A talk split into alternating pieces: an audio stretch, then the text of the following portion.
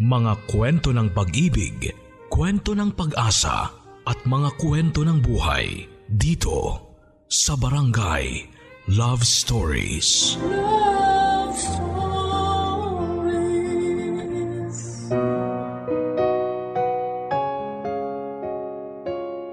Ang sabi nila ay masarap gawin ng isang bagay lalo na kapag alam mo na ito ay bawal.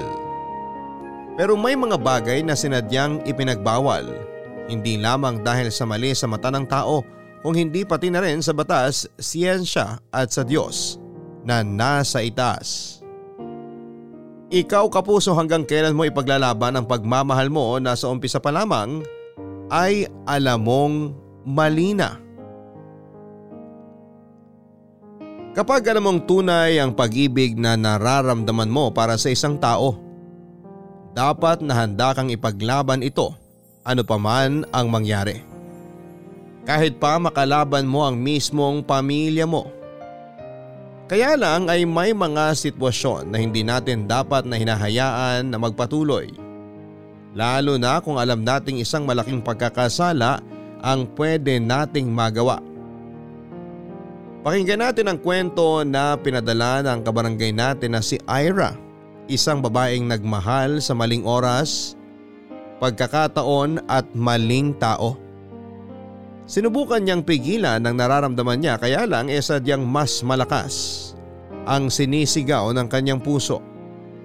Hanggang sa dumating siya sa puntong handa na niyang tanggapin na wala na siyang sinuman na pwedeng maging kakampi. Basta makasama niya lamang ang taong mahal niya. Handa siyang ipaglaban hanggang sa huli ang isang bawal na relasyon. Gusto mo na bang marinig ang kwento ni Ayra? Ang kwento ng isang babaeng handang kalabanin ang lahat. Makasama lamang ang taong mahal niya. Saan nga ba siya dadalhin ang kanyang katapangan? At hanggang saan niya kayang ipaglaban? Ang lalaking sa mata ng tao at Diyos ay hindi magiging tama na mahalin niya. Tunghayan natin yan sa mga kwento ng pag-ibig, buhay at pag-asa sa nangungunang Barangay Love Stories. Dear Papa Dudut, ang sabi nila ay maraming iba't ibang klase ng pag-ibig tayo na pwedeng maramdaman. Pag-ibig para sa kaibigan, pamilya, o para sa isang espesyal na tao. Pero paano kung maramdaman ko ang lahat ng klase ng pag-ibig na yon sa iisang tao? Matatawag pa rin bang pag-ibig yon? O isa ng kahibangan? Hi Papa Dudut.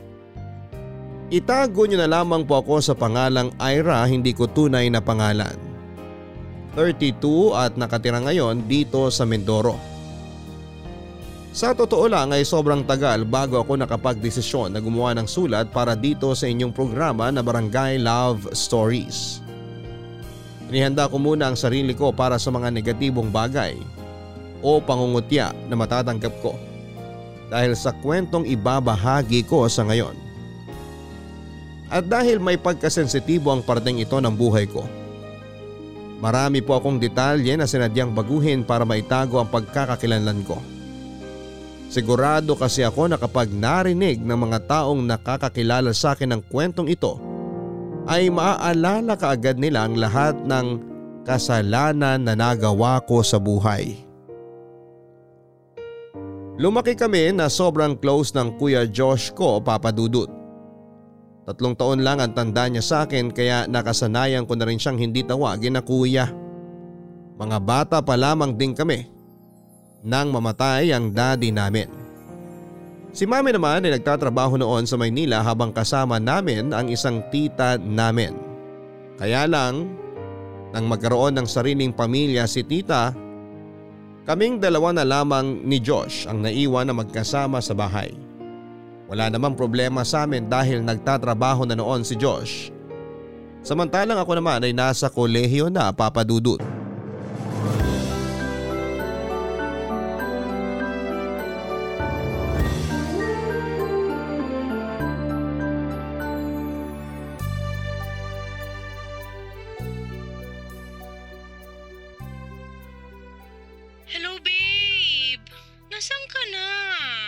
Nandito pa sa bahay, babe. Ano? Hindi ka pa nakakaalis dyan sa inyo? Paalis na rin ako. Tsaka linggo naman ngayon. Hindi ako matatraffic papunta dyan sa inyo. Pero ang sabi mo dadating ka ng before lunchtime. Anong oras na? Malapit na mag-alas 11. Babe, chill ka lang, okay? Darating ako at hindi ako malilate. Ay, naku. Dapat pala kanina pa kita tinawagan. Nandito na yung boyfriend ng dalawang ate ko para sa birthday celebration ni Mommy. Ikaw na lang ang wala. Palagi namang maaga yung mga boyfriend ng dalawang ate mo eh. Oh, sige na. Ibababa ko na tong tawag para makaalis na rin ako ng bahay. Okay, basta bilisan mo ha. Kanina ka pa hinahanap sa akin ni Mommy. Opo. Hindi talaga ako malilate, promise. Bye, babe. Bye, babe. See you. Ang sakit ng tiyan ko. Oh, si Ayra yun ah. Grabe, mabuntahan nga siya sa kwarto niya. Talaga. Ang sakit ng tiyan ko. Sobra. Ayra? Sakit-sakit. Ayra, okay ka lang ba? Ayra, ano ba nangyayari sa'yo? Grabe. Bubuksan ko na tong pinto ah. Oh, ano nangyari sa'yo? Ang sakit kasi ng tiyan ko eh. Ha? Paano nangyari yun? Eh, kanina naman, okay ka nung nag-breakfast tayo ah. Ewan ko, basta sumakit lang tong tiyan ko. Ano bang kinain mo?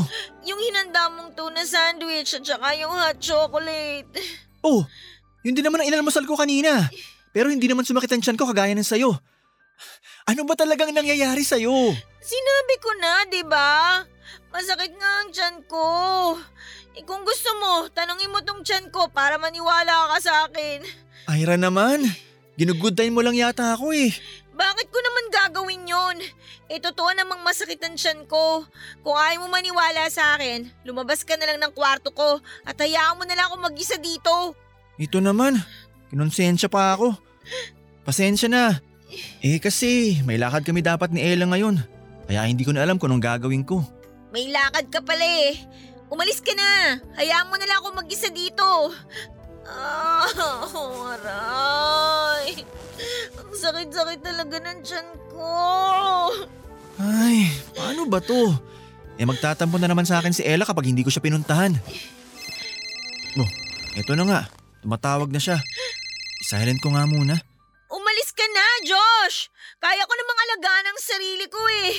Sige na, alis na! Ay, wag mo akong itaboy. Hindi na lang ako aalis. Hindi ka na aalis? Talaga? Oo. Para namang kaya kitang tiisin. Yay! Ang ibig kong sabihin, aray ko, ang sakit pa rin talaga nitong tiyan ko. Parang gusto kong kumain ng ice cream. Bili mo naman ako ng ice cream, Josh. Please?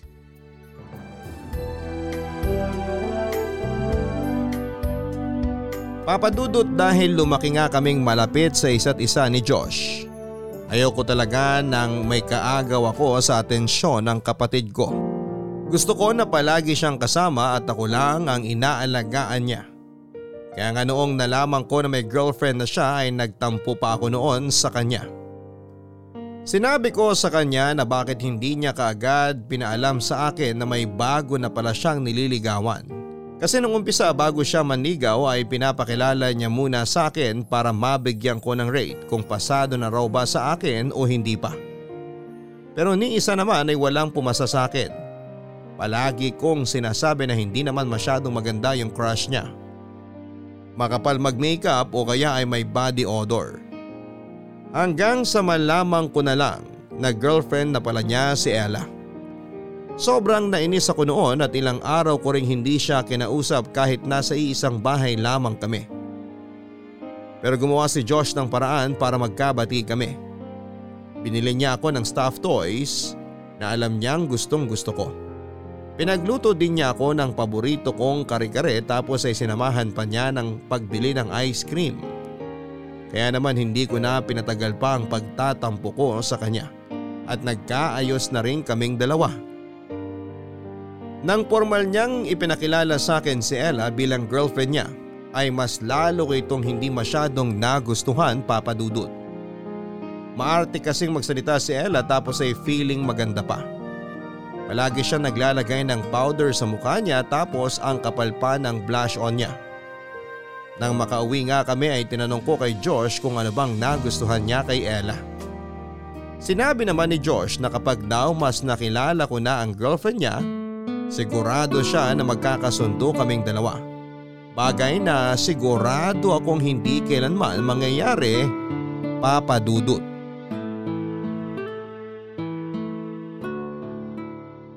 Grabe, ang sarap talaga isawsaw ng french fries sa ice cream, no? Mukhang marami na naman ako makakain nito. Nagustuhan mo ba yung flavor na binili ko? Oo naman. Favorite ko kaya tong pistachio flavor.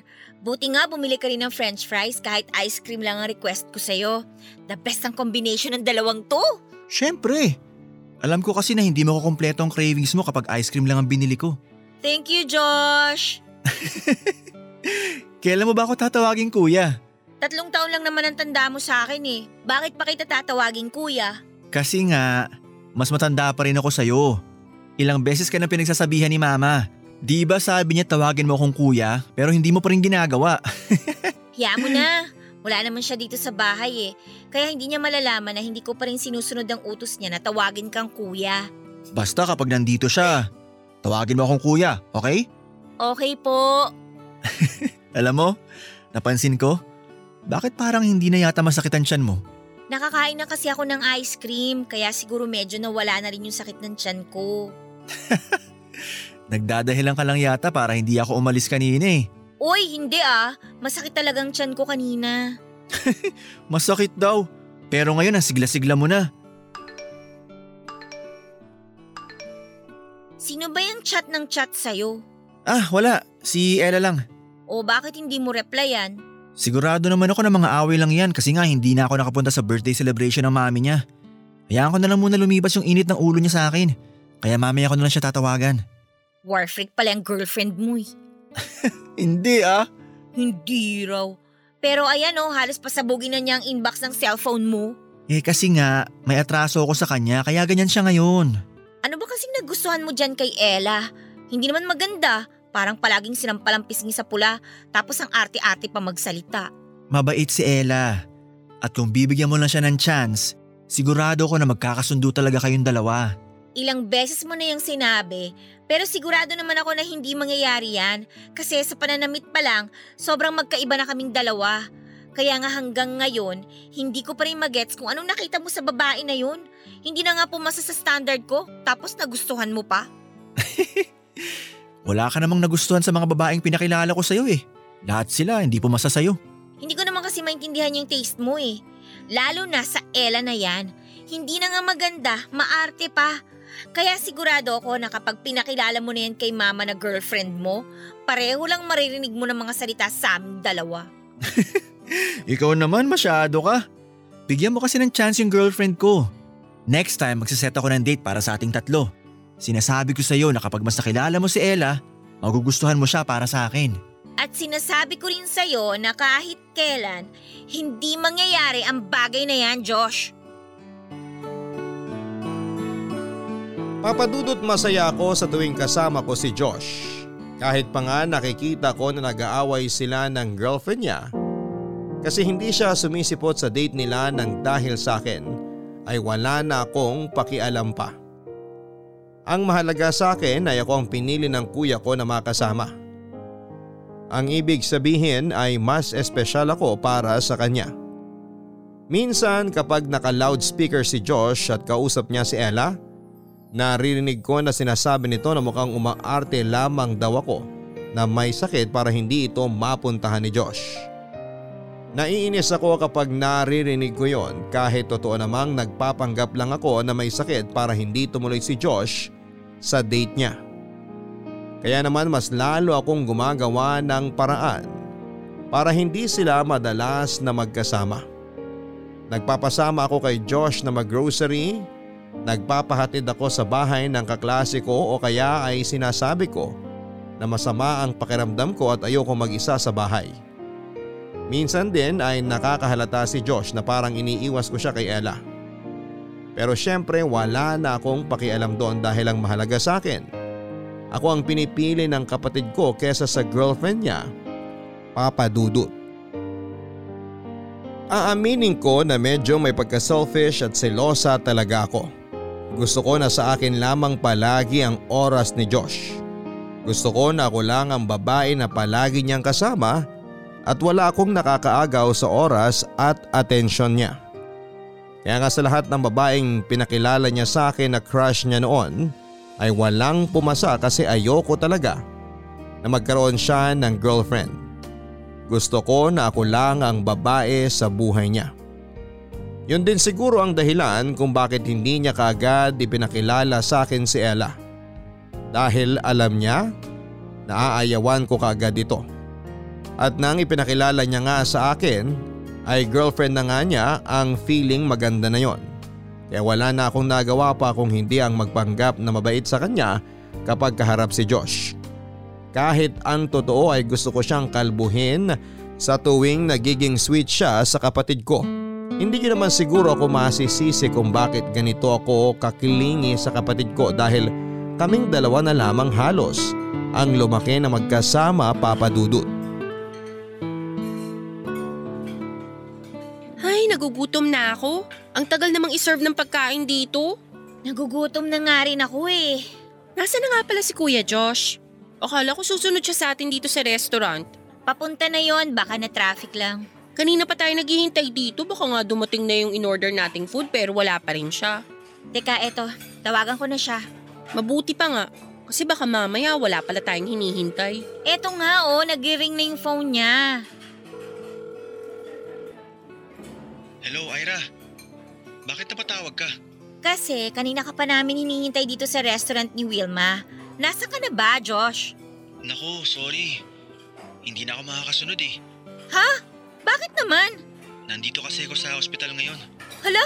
Bakit ka nandyan? May nangyari bang masama sa'yo? Na-aksidente ka ba? Ano? Ayos lang ako, Ayra. Huwag ka mag-alala sa akin.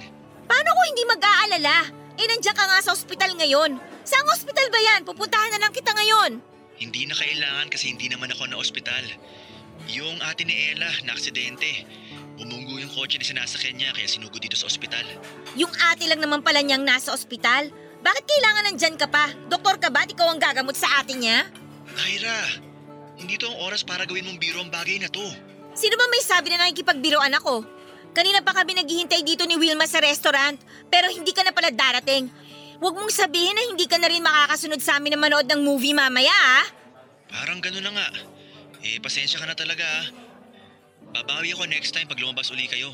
Ewan ko sa'yo, Josh. Palagi mo nalang inuuna yung girlfriend mo. Ayra, huwag ka na magalit sa akin. Bahala ka. Kapag hindi ka nakasunod mamaya, huwag mo na akong kakausapin. Bye! Mukhang ininja na nga tayo ng kuya mo ah. Ano pa nga ba? Kakainis nga eh. Palagi nalang inuuna ni Josh yung girlfriend niya kaysa sa akin. Malamang, girlfriend niya yun eh, kaya uunahin niya talaga yun. Ako ang kapatid ni Josh at unang babae sa buhay niya, kaya dapat ako lang ang priority niya. Oo, chill ka lang. Baka mamaya madamay na rin ako sa init ng ulo mo sa kanya. Pero alam mo, curious lang ako. Bakit hindi mo tinatawag na kuya ang kapatid mo? Bakit ko naman siya tatawagin na kuya? 3 taon lang naman ang tanda niya sa akin. Ayun na nga eh, kapatid mo siya at mas matanda siya sa'yo. Kaya dapat na kuya pa rin ang tawag mo sa kanya. Ako nga, Kuya Josh ang tawag ko sa kapatid mo kasi alam ko na mas matanda siya sa atin. Hindi na uso yun sa panahon ngayon, no? Eh ano palang uso? Yung pinagseselosan mong girlfriend ng kapatid mo. Ha? Ano bang sinasabi mo dyan, Wilma? Hay nako, Ayra. Akala mo ba hindi ko napapansin na nag-iiba ang mood mo kapag nalalaman mo na kasama ni Kuya Josh ang girlfriend niya? Kawa, baka mamaya iba na yung pagsiselos mo na yan. Kung ano yung mga pinagsasasabi mo? Nakadrugs ka ba? Hindi ko lang talaga gusto yung Ella na yon para kay Josh kasi hindi sila bagay. Ikaw, Wilma ha, may pagka-writer ka rin eh, no? Balak mo pa yata kaming gawa ng kwentong 3 eh. Gawa ka naman ng ibang storya, hindi yung ganyan na sobrang gasgas na. Papa Dudut, habang tumatagal ay napapansin ko rin sa sarili ko na lumalalim na yung espesyal na nararamdaman ko para sa kapatid ko. Sa totoo lang ay hindi ko na rin yon masyadong maintindihan. May mga oras na para bang hindi na normal yung pagsiselos o kirot dito sa may dibdib ko. Sa tuwing makikita ko na masayang magkasama sina Josh at Ella. Lalo na nga nang maging isang taon na ang relasyon nilang dalawa. Doon ko na-realize na seryoso na talaga ang kapatid ko sa girlfriend niya. May mga oras din kasi na hindi na gumagana ang kadramahan ko sa kanya. Umaalis pa rin siya ng bahay kahit sinabi ko na masama ang pakiramdam ko. Mas pinipili niya nang makasama si Ella kaysa sa akin na kapatid niya. At masakit yon para sa akin. Bagay na hindi ko masyadong ipinakita kay Josh. Mabuti na lamang kahit papaano ay nandyan pa rin palagi ang kaibigan kong si Wilma. At ang mandiligaw ko na si Erickson. Kapag busy si Wilma, si Erickson ang kasama ko. Para kahit papaano ay mawala ang lungkot na nararamdaman ko kasi kasama ni Josh si Ella. Binubuhos ko kay Erickson ang atensyon at oras ko. Hindi naman ako ganon kasaya kasama siya pero okay na rin kasi kahit papaano nababawasan yung selos at kirot sa dibdib na nararamdaman ko.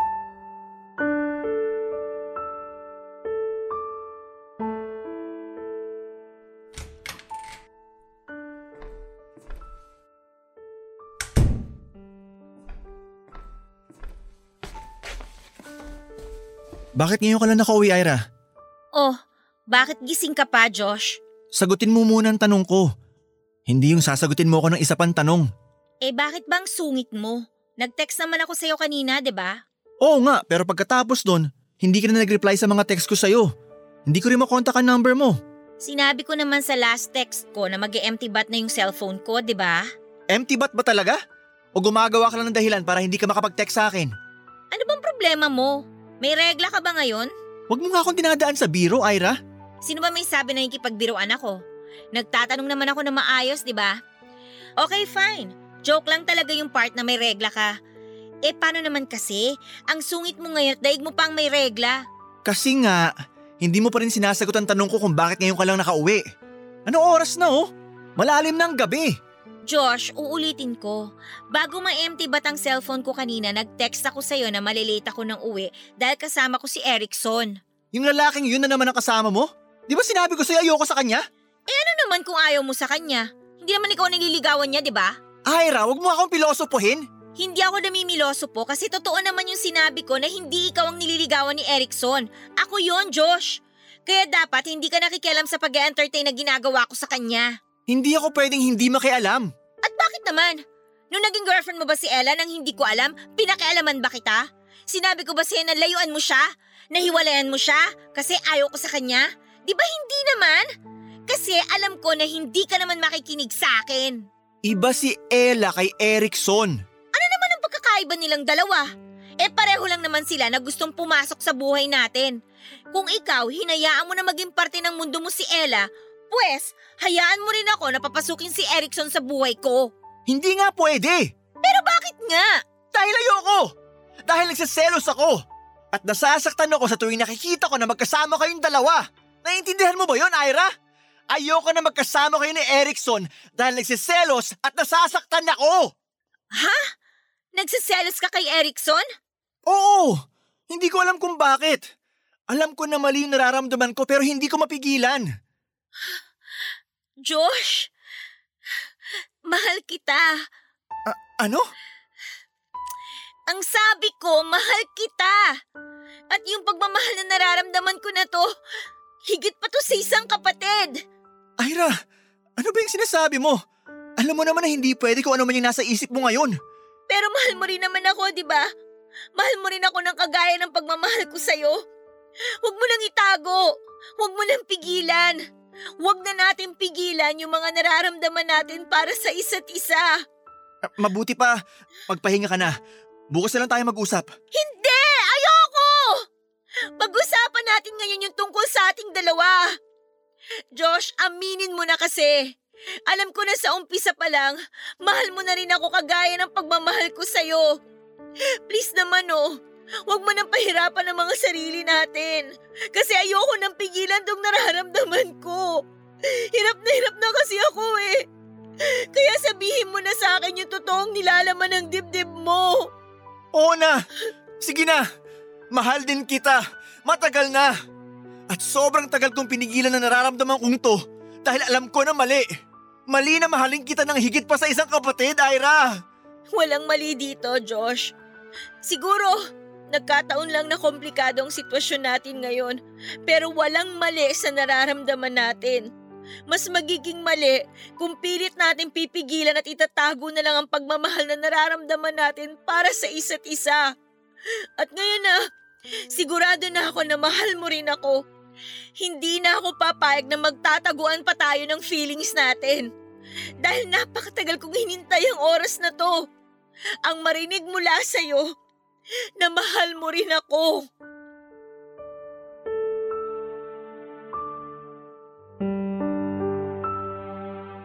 Ang sabi nila, Papa Dudut, kapag alam mong mali na sa umpisa pa lamang ay dapat natigilan mo na. Putulin mo na kung ano pa man ang pwedeng mangyari.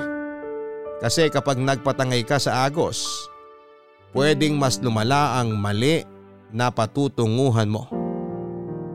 At kapag nangyari yon ay mas masakit ang magiging bagsak mo. Mas masama o pangit ang pwedeng kahinatnan ng lahat. Kaya nga nilagay ang utak sa mas mataas na pwesto kesa sa puso.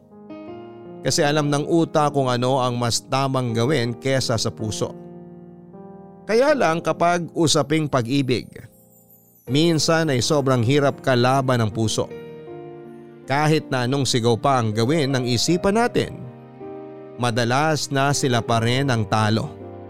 Kahit pa ulit-ulit nitong ipinapakita na mali ang gustong mangyari ng puso, isip pa rin ang mas bumabagsak. Kagaya ng nangyari sa amin ni Josh. Sa maniwala kayo at sa hindi ay may ilang beses kong nilabanan ng pagmamahal na nararamdaman ko para sa kanya.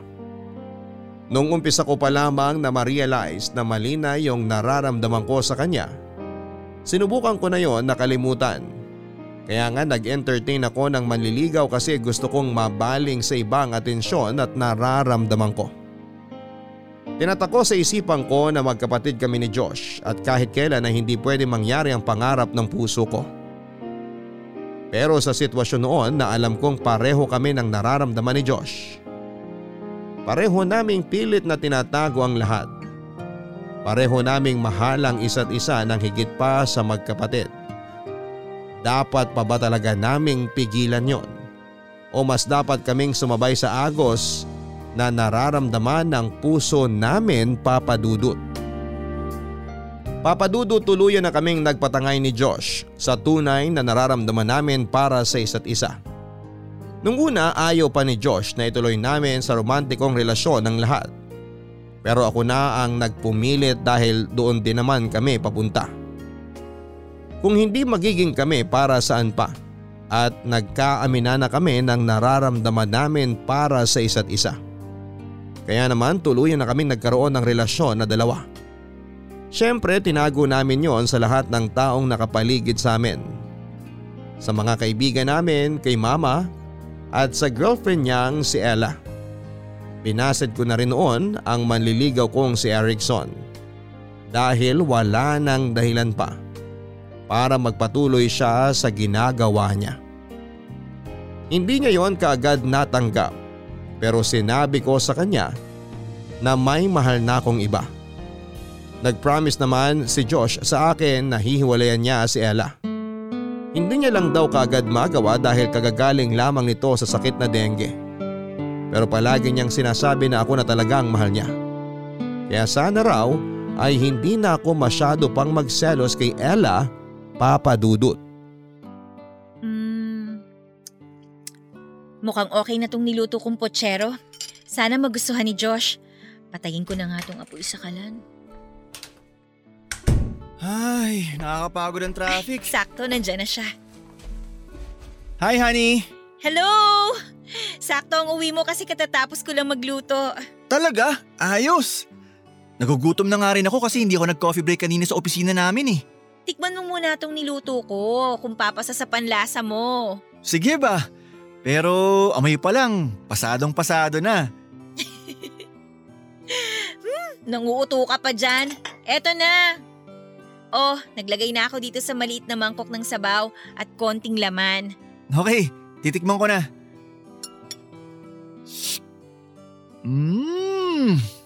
Sarap ah! Talaga? Nagustuhan mo? Oo, ang sarap nitong niluto mong afritada. Ha? Anong afritada? Pochero yan, Josh, hindi afritada. Ay, pochero ba to? Oo, no. Ayan o, may saging na saba sa mangkok na hawak mo. Saan ka naman nakakita ng afritada na may saging na kasama? Tsaka, magkaiba naman ang lasa ng afritada sa pochero, no?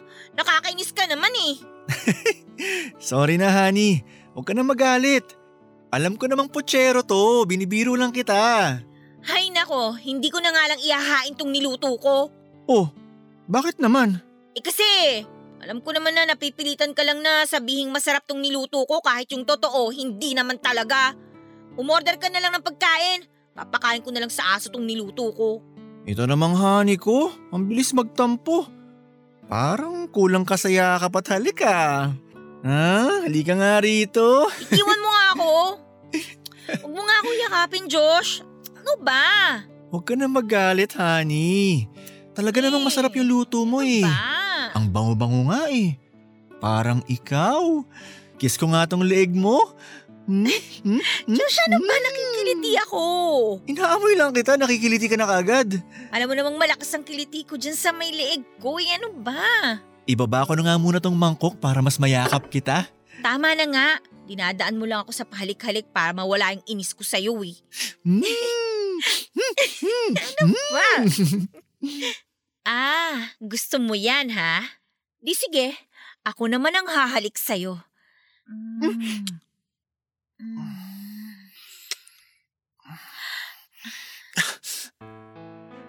Ayra!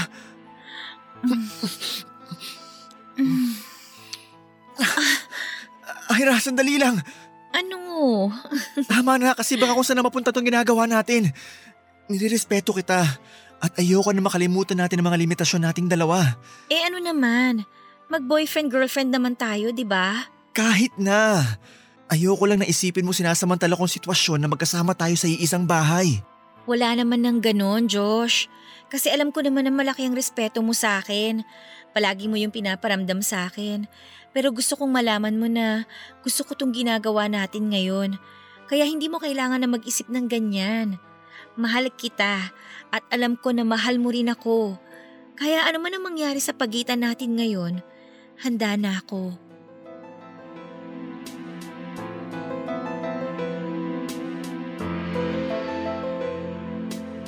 Papadudod sa umpisa talaga ay medyo nakakailang ang naging setup naming dalawa ni Josh sa bahay. Kahit pa sabihin na close talaga kami sa isa't isa ay iba pa rin pala talaga yung merong relasyon na kami ng higit pa sa magkapatid. Kapag wala akong pasok sa school at off niya sa trabaho, madalas na nasa loob lamang kami ng bahay at hindi na lumalabas. Hindi kagaya ng dati. Nagmo-movie marathon kami, kumakain ng sabay, naglalambingan hanggang sa dumating sa puntong may nangyayari na sa aming dalawa. Si Josh ang first kiss ko at siya rin ang unang lalaki na pinagbigyan ko ng sarili ko.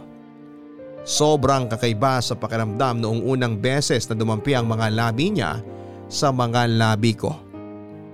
May kuryenteng dulot na naghahatid ng munting kilig at kilabot sa buong katawan ko. Lalo pa nga noong unang beses na magsiping kaming dalawa. Hindi ko maipaliwanag ang nararamdaman ko dahil ba siya ang unang lalaki na pinagbigyan ko ng sarili ko? O dahil kapatid ko mismo ang nakakasiping ko sa kama? Dugot laman kung tawagin ng iba. Pero ganun pa man ay wala akong pagsisisi na nararamdaman noon dahil mahal ko talaga siya.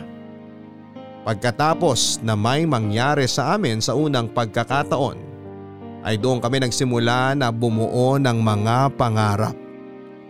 Gusto sana naming makasal din, makapagtapos ng pag-aaral, magkaroon ng sariling bahay na kami mismo ang nagpundar at magkaroon ng mga anak. Gusto namin ni Josh na maging isang masaya at buong pamilya. kasama ng magiging mga anak namin, Papa Dudut.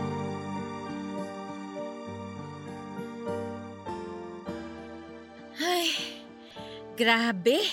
Ang kapal na ng alikabok dito sa sahig sa sala. Ang hirap pulisin, ha? Good morning, honey. Ay, good morning din, honey. Gutom ka na ba? Hindi pa naman. Okay, sandali lang ha. Tatapusin ko lang itong pagwawalis ko dito kasi maalikabok na pala. Kaya siguro panay ang bahing ko ng mga nakaraang araw dahil sa mga alikabok na to. Payakap nga ako sa honey ko. Ay, ano ba yan, honey? Bakit naman ako biglang niyayakap? Namiss kasi kita, honey. Ha? Anong namiss? Eh magkatabi lang tayong natulog sa kwarto mo kagabi. Alam ko. Eh kaso pagising ko kanina, wala ka na sa tabi ko eh. Eh kasi nga po, kailangan kong maglinis ng bahay. Kaya nauna na akong bumangon sa'yo. Tsaka ang lakas pa ng hilik mo kanina kaya hindi na muna kita ginising. Kahit na. Dapat hindi mo pa rin ako iniwan na mag-isa sa kwarto. Naku, ang honey ko. Napakabilis talaga magtampo. Ikis na nga lang kita. Gusto ko sa lips ha. Tapos matagal tsaka sweet. Opo, kung paano mo man gusto, honey. Napaka-demanding naman ito. O eto na, ikikiss na kita sa lips.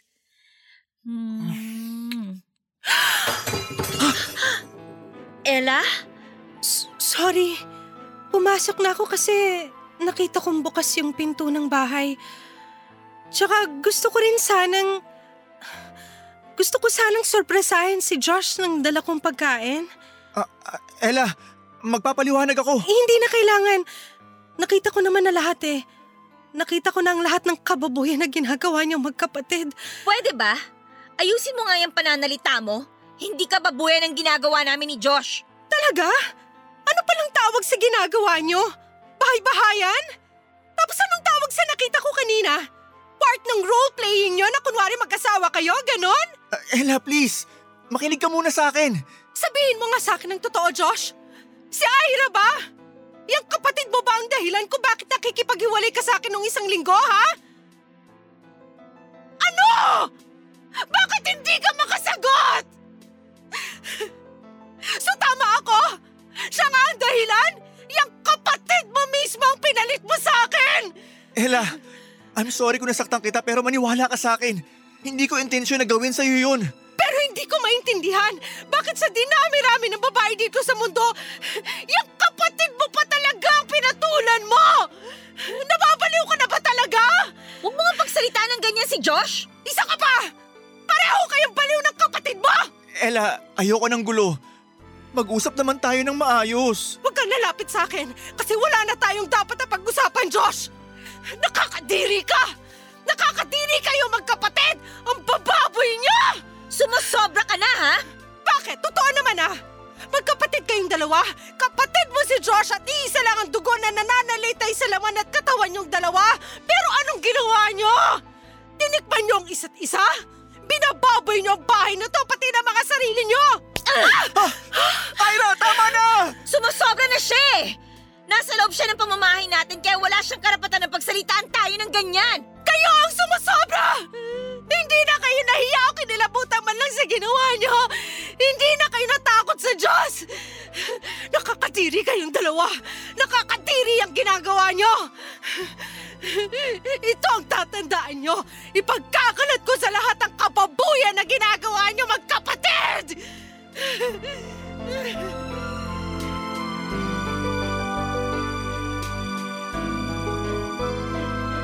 Papa Dudut, alam naman namin na mali sa paningin ng ibang tao ang relasyon namin ng kapatid kong si Josh. Kaya nga nang mapansin kong iba na ang paglalim ng pagmamahal na nararamdaman ko para sa kanya noon ay sinubukan ko talaga yon na pigilan. Kasi alam ko na magiging komplikado ang lahat. Maraming magagalit sa amin at marami ang magiging hadlang sa pagmamahala namin. Pero pinasok na namin ni Josh ang ganong sitwasyon. At hindi na kami pwedeng umatras pa lalo na at may mga nangyayari na sa aming dalawa. Ibinigay ko na ang sarili ko sa kanya. Kaya naman hindi ko nakakayanin pa na mawala siya sa buhay ko. Si Josh lang ang nag-iisang lalaki na gusto kong makasama sa habang buhay. Handa akong harapin anuman ang magiging pagsubok sa relasyon namin. Handa akong lamunin ang kahihiyan na haharapin naming dalawa. Tunay ang pagmamahal namin ng kapatid ko kaya walang sinuman ang makakapigil pa sa amin na iparamdam yon sa isa't isa. Papa Dudut, ramdam ko ang galit ni Ella nang makita niya kaming naghahalikan ni Josh. Bago ang araw na yon ay sinabi sa akin ni Josh na sinubukan niya nang makipaghiwalay kay Ella pero hindi ito pumayag. Humingi pa raw ito ng isa pang pagkakataon para maayos nilang relasyon nilang dalawa. Pero nang dahil sa nakita ni Ella ay tuluyan nang natapos ang relasyon nila. Natakot din ako noon kasi baka totohanin ni Ella ang pagbabanta niya na ipagkakalat niya ang tungkol sa relasyon namin ni Josh. Nang mga oras kasi na yon ay hindi pa ako handa na ipaalam sa iba ang tungkol sa amin. Hindi pa ako handa na harapin ang mas malaking problema. Pero sinabi ko pa rin noon sa sarili ko na kahit na anong mangyari, ipaglalaban ko ang relasyon namin ni Josh. Mabuti na lang din at hindi tinutuon ni Ella ang pagbabanta niya sa amin na ipagkakalat niya ang tungkol sa relasyon namin ni Josh. Kahit papaano ay nakahinga pa rin kami ng maluwag, Papa Dudut.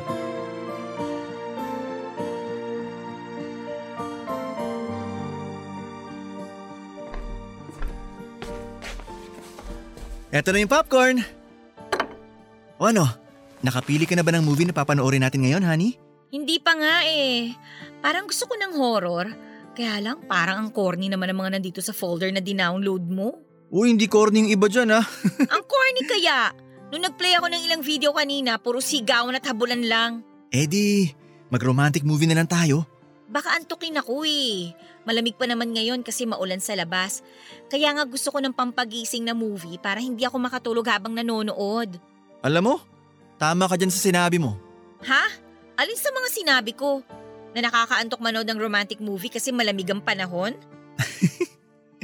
Hindi yun. Ang ibig kong sabihin, tama ka sa sinabi mo na masarap gumawa ng mga bagay ngayon na pampagising. Ah! Uy! Teka, Han! Bakit mo ako hinihiga sa sofa? Kasi nga gusto ko na magising ka. At sa gagawin ko na to, sigurado ko na mawawala ang antok mo, honey. Kiss ko nga ang honey ko. Han, di ba manonood tayo ng movie? Pwede naman yan mamaya kasi mas masarap magpainit kapag ganitong malamig ang panahon.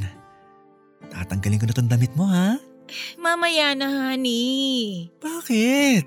Maliwanag pa kasi, nahihiya ako. Ano ka ba naman honey? Nakita't nahawakan ko na yan lahat. Kaya wala ka nang dapat na ikahiya sa akin. Sige na, hayaan mo nang hubarin ko tong damit mo. O sige na nga, pero mabilis lang tayo ha. Naiilang kasi talaga ako kapag maliwanag eh. Oo, bibilisan ko lang. Grabe, napakalakas ng ulan sa... Diyos ko! Anong ginagawa niyo, Josh? Ayra! Mama! Josh, anong ginagawa mo sa kapatid mo? Bakit nakapaibabaw ka sa kanya dyan sa sofa? Umalis ka nga dyan! Layuan mo si Ayra! Umalis ka dyan sa ibabaw niya! Rico! Mama! Tama na po! Napakawalang hiya mong lalaki ka! Paano mo nagawa to sa kapatid mo? Napakahayop mo! Hindi mo na nirespeto si Ayra! Teka po, sandali! Huwag na tulak si Josh!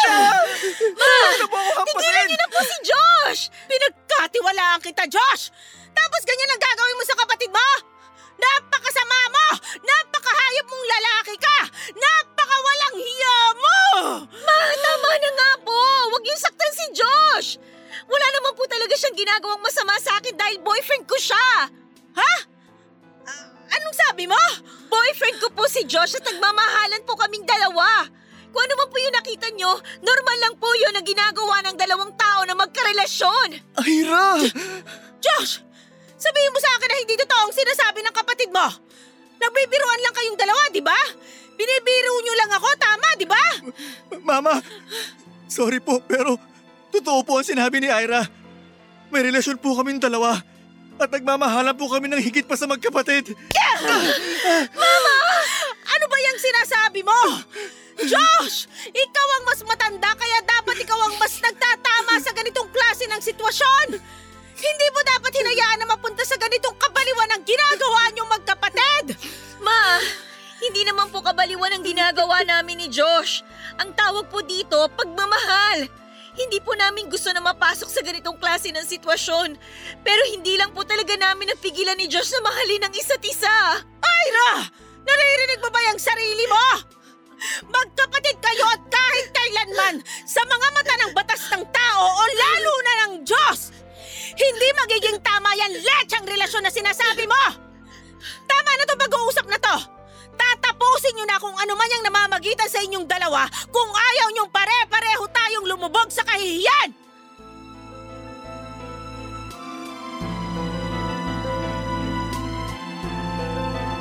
Papa Dudut, hindi pa doon natapos ang pag-uusap namin dahil sinabi ko na kahit kailan ay hindi ko hihiwalayan si Josh. Hanggang sa halos manikip na ang dibdib ni Mama at muntik na siyang himatayin dahil sa pagtatalo namin. Mabuti na lang at naalalayan ko siya kaagad na mapaupo sa sofa. Kaagad ding kumuha ng baso ng tubig si Josh na inabot niya kay Mama at ininom naman nito. Walang tigil sa pagluha si Mama noon habang paulit-ulit niyang sinasabi na napakalaki ng kasalanang ginagawa namin noon ng kapatid ko. Pero nanindigan ako at sinabi ko na totoo ang nararamdaman namin ni Josh para sa isa't isa at hindi yon makukonsidera na isang kasalanan. Pero sinabi ni Mama na kailanman ay hindi niya papayagan ang relasyon namin ni Josh. Papa Dudut, hindi ko alam kung bakit minsan napaka-komplikado ng pag-ibig na nararamdaman natin. Bakit kailangan na pumasok pa tayo sa isang napakahirap na sitwasyon? Hindi ba pwede na maging masaya na lamang tayo kasama ang taong mahal natin? Hindi ba pwede na wala na lang mga pagsubok? Hindi ba pwedeng wala na lang kontrabida sa buhay natin? Bakit kasi kailangan pa na dumaan tayo sa matinding kalungkutan bago tayo maging tuluyan na masaya? Nang mahimasmasan si Mama ay sinabi niya sa amin na kailanman ay hindi na niya kami hahayaan ni Josh na maging masaya, Papa Dudut. Mahal niya kaming mga anak niya pero hindi ibig sabihin noon ay kukonsintihin na niya ang mga maling ginagawa namin. Kaya naman plano niya na paghiwalayin kaming dalawa. Pinagimpake niya si Josh at sinabi niya na doon daw muna si Josh sa bahay ng tita ko. Samantalang ako ay dadalhin niya sa ibang probinsya sa oras na makatapos na ako ng pag-aaral. Yon ang pinakaayaw kong mangyari sa lahat. Kaya nakiusap ako kay Josh na magtana na kami bago pa kami paglayuin ni Mama. Nung una ay ayaw ni Josh dahil hindi pa nga ako tapos ng pag-aaral ko. Pero dahil sa pangungumbinse na ginawa ko sa kanya ay pumayag na rin siya na magtanan kami. Dala ang kaunti naming gamit at perang naipon ay umalis kami kinagabihan sa bahay ni Mama at tumira sa isang maliit na apartment, Papa Dudut.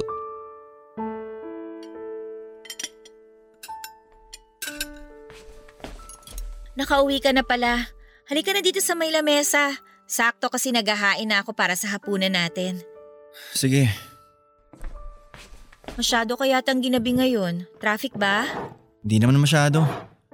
Pero nag-overtime din kasi ako sa trabaho kanina. Kumusta naman ang araw mo? Ayos naman kahit tambak ang trabaho namin. Ang dami kasi nag-a-apply ng loan pero hindi naman lahat qualified para makapag-loan. Ang dami na rin kasing nangangailangan ng pera. Lalo na at may dumaan na bagyo dito sa atin. Ayun na nga eh. Hindi lahat nakakapagpasa ng tamang requirement para makapag-loan. Nakakalungkot naman. Kasi kung sino pa yung mas nangangailangan, sila pa yung hirap na makakuha ng pera. Honey, lalagyan na kita ng kanin at ulam dito sa plato mo ha. Honey, wala ba tayong ibang pwede na ulamin dyan? Wala eh. Pasensya na kasi kinamatisang dilis lang yung nabili ko sa natirang pera na binigay mo sa akin. Pero di ba may binili akong dilata na corned beef nung isang linggo?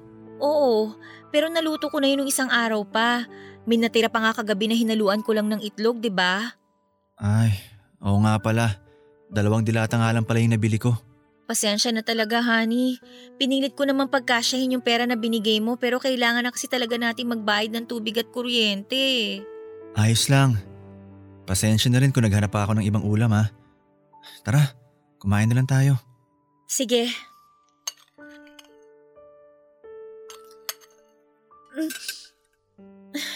Oh!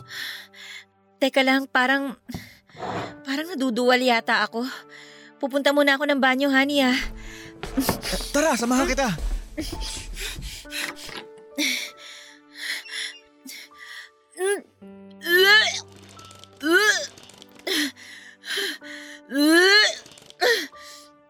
Okay ka lang ba?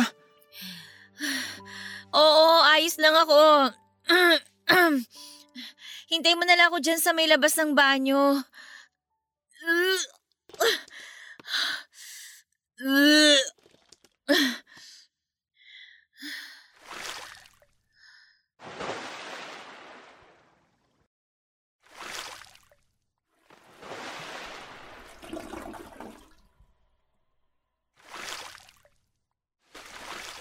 Oh, ano nangyari sa'yo? Bakit parang namumutla ka? May sakit ka ba, honey? Ayra, bakit hindi ka nagsasalita? Ano ba talaga nararamdaman mo? Buntis ako. Ano? Anong sabi mo? Josh, 2 salita lang yung sinabi ko. Hindi mo ba talaga narinig o ayaw mo lang maniwala? Sorry, nagulat lang ako. Ano namang nakakagulat sa sinabi ko?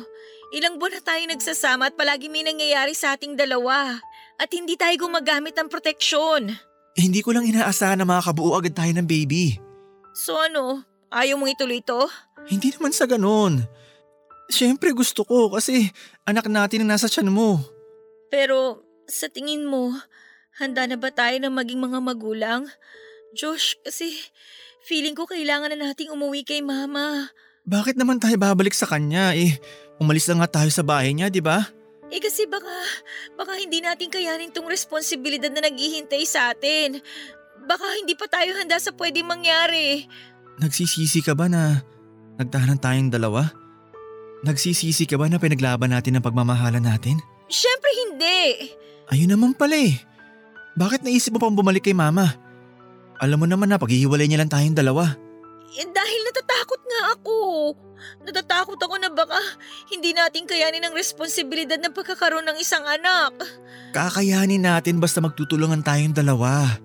Mahal mo naman ako, di ba? Oo, sobra. Sobrang mahal kita, Josh. Kung totoo yan, magtiwala ka lang sa akin. Promise, hindi ko kayo pababayaan na magiging anak natin. Patutunayan natin sa kanilang lahat na hindi mali na pinili natin ang isa't isa. Na kahit kailan, hindi tayo nagsisi sa landas na pinili natin para sa ating dalawa.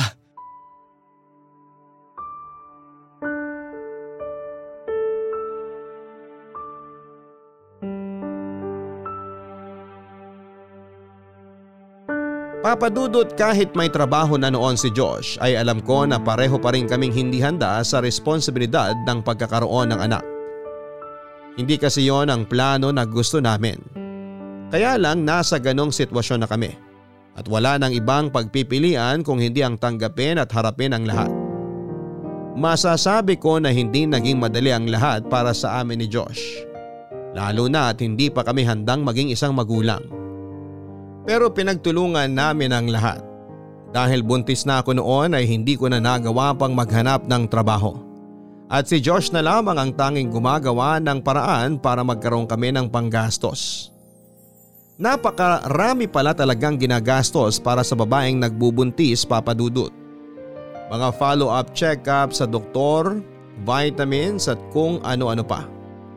Ramdam ko na nai-stress na rin si Josh dahil hindi na biro ang nagiging gastusin namin. Panay-tuloy ang overtime niya sa trabaho para lamang makapagbigay siya sa akin ng pandagdag na panggastos. Nakita ko kung paano maubos ang energy niya sa araw-araw na pagtatrabaho. Habang lumalaki ang tiyan ko noon ay napapalitan ng kaba at excitement ang stress na nararamdaman namin ni Josh, Papa Dudut. Kasi ayun na yun . Totoong magiging magulang na kami. Bagay na parte ng totoong pangarap ko Doon nagsimulang lumakas ang loob namin ni Josh. Nangako kami sa isa't isa na hindi kami susuko at gagawin namin ang lahat para maging mabuting magulang sa magiging anak namin. Papatunayan namin na mali ang iniisip ng ibang tao sa amin. Kaya lang sa ika-6 na buwan ng pagbubuntis ko ay nakunan ako. Dahil masyado raw mahina ang kabit ng baby sa sinapupunan ko kaya tuluyan na niya kaming iniwanan. Napakasakit ng pangyayaring yon. Lalo na at si baby dapat ang aming magiging panganay na anak, Papa Dudut. Pero hindi doon nagtapos ang pagsubok at parusa na ibinigay sa amin ng Diyos. Dahil ilang buwan lang ang nakalipas. Mula nang makunan ako ay nakarating sa amin ang balita ng biglang pagkamatay ni Mama dahil sa stroke. Sobrang sakit noon para sa amin, lalo na nang malaman namin na mag-isa lamang siya sa bahay at malamig na ang katawan niya nang makita ng tita ko. Nang dahil doon ay nalaman na ng halos lahat ng kamag-anak namin ang tungkol sa relasyon namin ni Josh. At lahat sila ay tinakwil kami na hindi na rin kami nakapunta sa libing ni Mama dahil pilit kaming pinaalis ni Tita. Wala kaming ibang naging choice ni Josh kung hindi ang piliting mag-move on, Papa Dudut. Ang bawat isa na lamang ang kasama namin kaya hindi kami pwedeng panghinaan ng loob. Nagpakalayo-layo kaming dalawa at tumira sa probinsya na walang nakakakilalang kamag-anak sa amin. Isang taon ang lumipas ay muli kaming nabiyayaan ng anak. Isang anak na inaasahan naming magbibigay ng bagong pag-asa para sa amin ni Josh. Pero hindi ko alam kung siya na ba ang sinasabing sumpa o malas dahil sa makasalanang relasyon na ginawa namin ng kapatid ko. Dahil ng mga anak ko ay nalaman namin na may Down syndrome at cleft lip ang baby namin. Sobrang iyak ko nang makita ko ang kalagayan niya at ilang beses kong sinisisi ang sarili ko. Pero sinabi ni Josh na hindi kami pwedeng panghinaan ng loob lalo na at ganon ang sitwasyon ng baby namin. Papa Dudut, halos mag-aapat na taon na ang anak namin ni Josh. Patuloy kami sa mahirap na buhay at wala pa ring tigil ang mga pagsubok sa pagdating nito sa amin. Minsan iniisip ko, parusa pa rin kaya ito ng Diyos dahil sa landas na pinili naming tahakin ni Josh?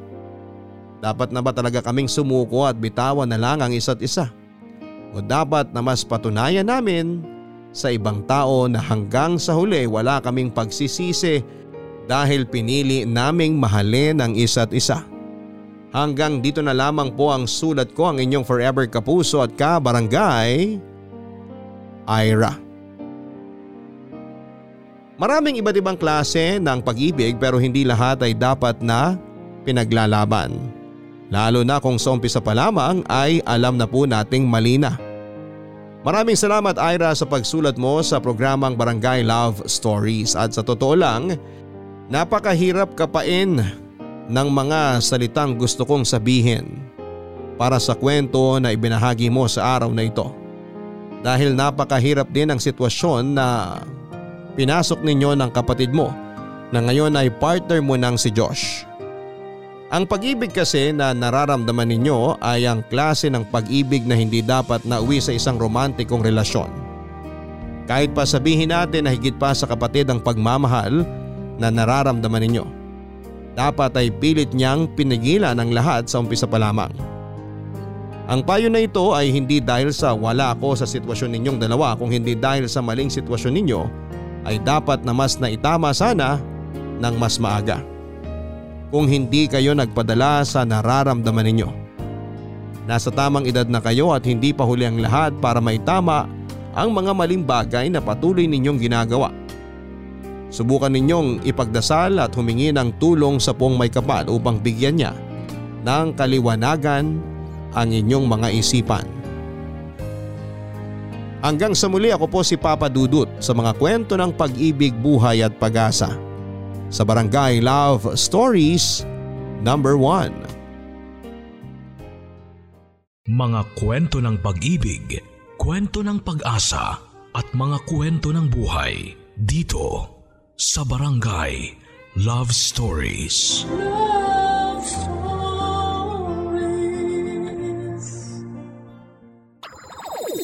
Nagustuhan ang iyong napakinggan? Ituloy yan via live stream sa www.gmanetwork.com/radio.